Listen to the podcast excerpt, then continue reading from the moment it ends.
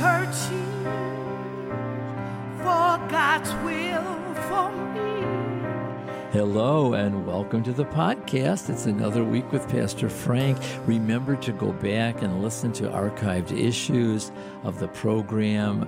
You know, this is, uh, we're going on a year and a couple of weeks through the program. We'll have been on for a year and we'll be, uh, airing our 52nd broadcast. By the grace of God, we've been faithful every week to put out a new podcast. And many people have listened, and we're well over 5,000 listens. And I'm so pleased to have had this opportunity to do this. God just sovereignly opened this door, and I was grateful to be able to walk through it. And I'm grateful for you listening and allowing me to share my faith with you in the hopes that it will edify and encourage you.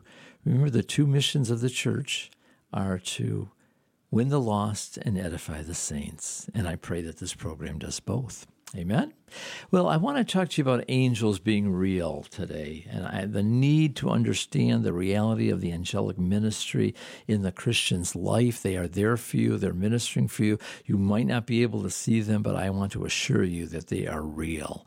And God did something in my life that proved to me they were real. And I hope that this experience that I will be sharing with you will help you understand the reality of the angelic, the angelic ministers, the angelic presence, what angels do, because they're there helping us, the heirs of salvation. They minister for us. We don't even realize that, I think, sometimes, a lot of times. But I am so grateful for the angel, angels, the angelic ministry. It's just, just amazing. And Someday the veil will be removed and we'll see that realm, but right now we, we see it by faith. Well, I want to tell you about my experience uh, when I was in Israel, when I was in the Holy Land. And I want to read to you from Luke chapter 2, verses 8 through 14. It says, Now there were in the same country shepherds living out in the fields, keeping watch over their flock by night. And behold, the angel of the Lord stood before them, and the glory of the Lord shone round about them, and they were greatly afraid. And then the angel said to them, Do not be afraid, for behold, I bring you good tidings of great joy, which shall be to all people.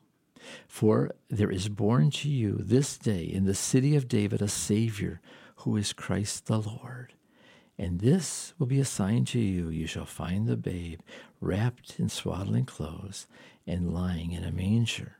And suddenly there was with the angel a multitude of the heavenly host, praising God and saying, Glory to God in the highest, and on earth peace, goodwill toward men. Well, I want to tell you what happened to me. We had gone to the Holy Land and the trip of a lifetime. And I just, I'm so grateful. We landed in Tel Aviv and we went to Caesarea and saw Caesar, I mean, Herod's uh, palace. And, and then we went up uh, to Mount Carmel where, where Elijah was, uh, where he had had the great miracle uh, of hearing the Lord. There was a big statue of him. And then we went on to the Galilee. And I remember uh, being at the shore of, of the Lake Galilee, and we stayed there for two nights. And, you know, and they said that this path, this opening between these two mountains, is what led to Nazareth. And that probably uh, in the summertime when it was hot, that Mary and Joseph would bring their young, the young child Jesus swimming at the beach. And I said, Wow, Lord, this is like too real, but it was cool. And we went on the lake and we got baptized in the River Jordan. But the experience I want to share with you is when we went to Bethlehem.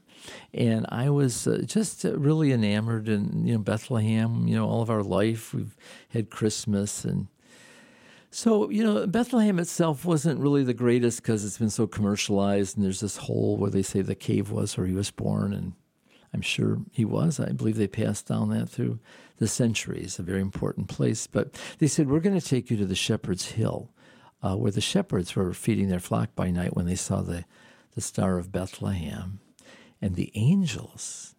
And so when we got to the hill, we were there's a little chapel at the top of the hill. And so I was kind of goofing around, to be honest with you.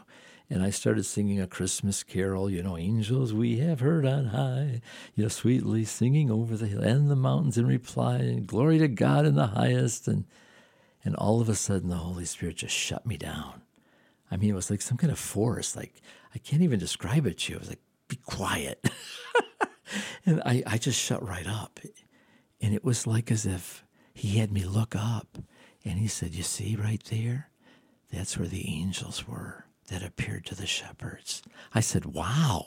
And over there, he said, That's where the star was.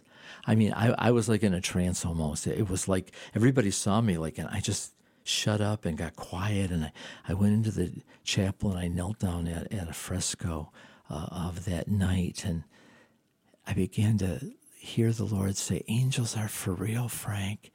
That really did happen. Those angels really did appear to those shepherds. And I want you to know that they are still operating in your life today, just as they operated in those shepherds, eh, to those shepherds. And he says, Peace to men of goodwill. I, they help us achieve that peace by ministering to us. And it was like, I just, I don't know how to describe it to you, but Christmas is never the same for me anymore. Every time they sing about the angels, hark the herald angels, I actually believe they sang. I want you to know that angels are for real. And that really did happen to me. And I believe the Holy Spirit did speak to me. And I believe that I saw the sky where the angels appeared to the shepherds. And that's real. It's all real. The Word became flesh. And we, we're allowed to read the story in the Gospels. And I want you to read with a new understanding and remember my experience when you are tempted to wonder if something happened and just say, wow, this really happened because God wants you to have faith. And faith comes by hearing, and hearing by the Word of God. He wants you to have faith and believe for the angelic ministry in your life. And I'm going to pray for you for that right now. Father, in the name of Jesus, we release the angels to minister to those who are listening to this podcast even now. As, as they're listening, Father, release them. You say the angels are sent to minister for the heirs of salvation. May they, they minister, right? Flames of fire. May they go before them and help them as they serve the Lord, Father. In the name of Jesus Christ of Nazareth, we pray. Amen and amen. Now, I want you to expect angelic help. Look for it. It's going to be there. It'll show up. God's got a plan for you. Amen. Well, God bless you. I'd love to hear from you. Tell me about how the angels are working in your life. God bless you. Write me, frankjulian5 at gmail.com. And thank you for tuning in. Tune in next week. Bye for now. God bless you.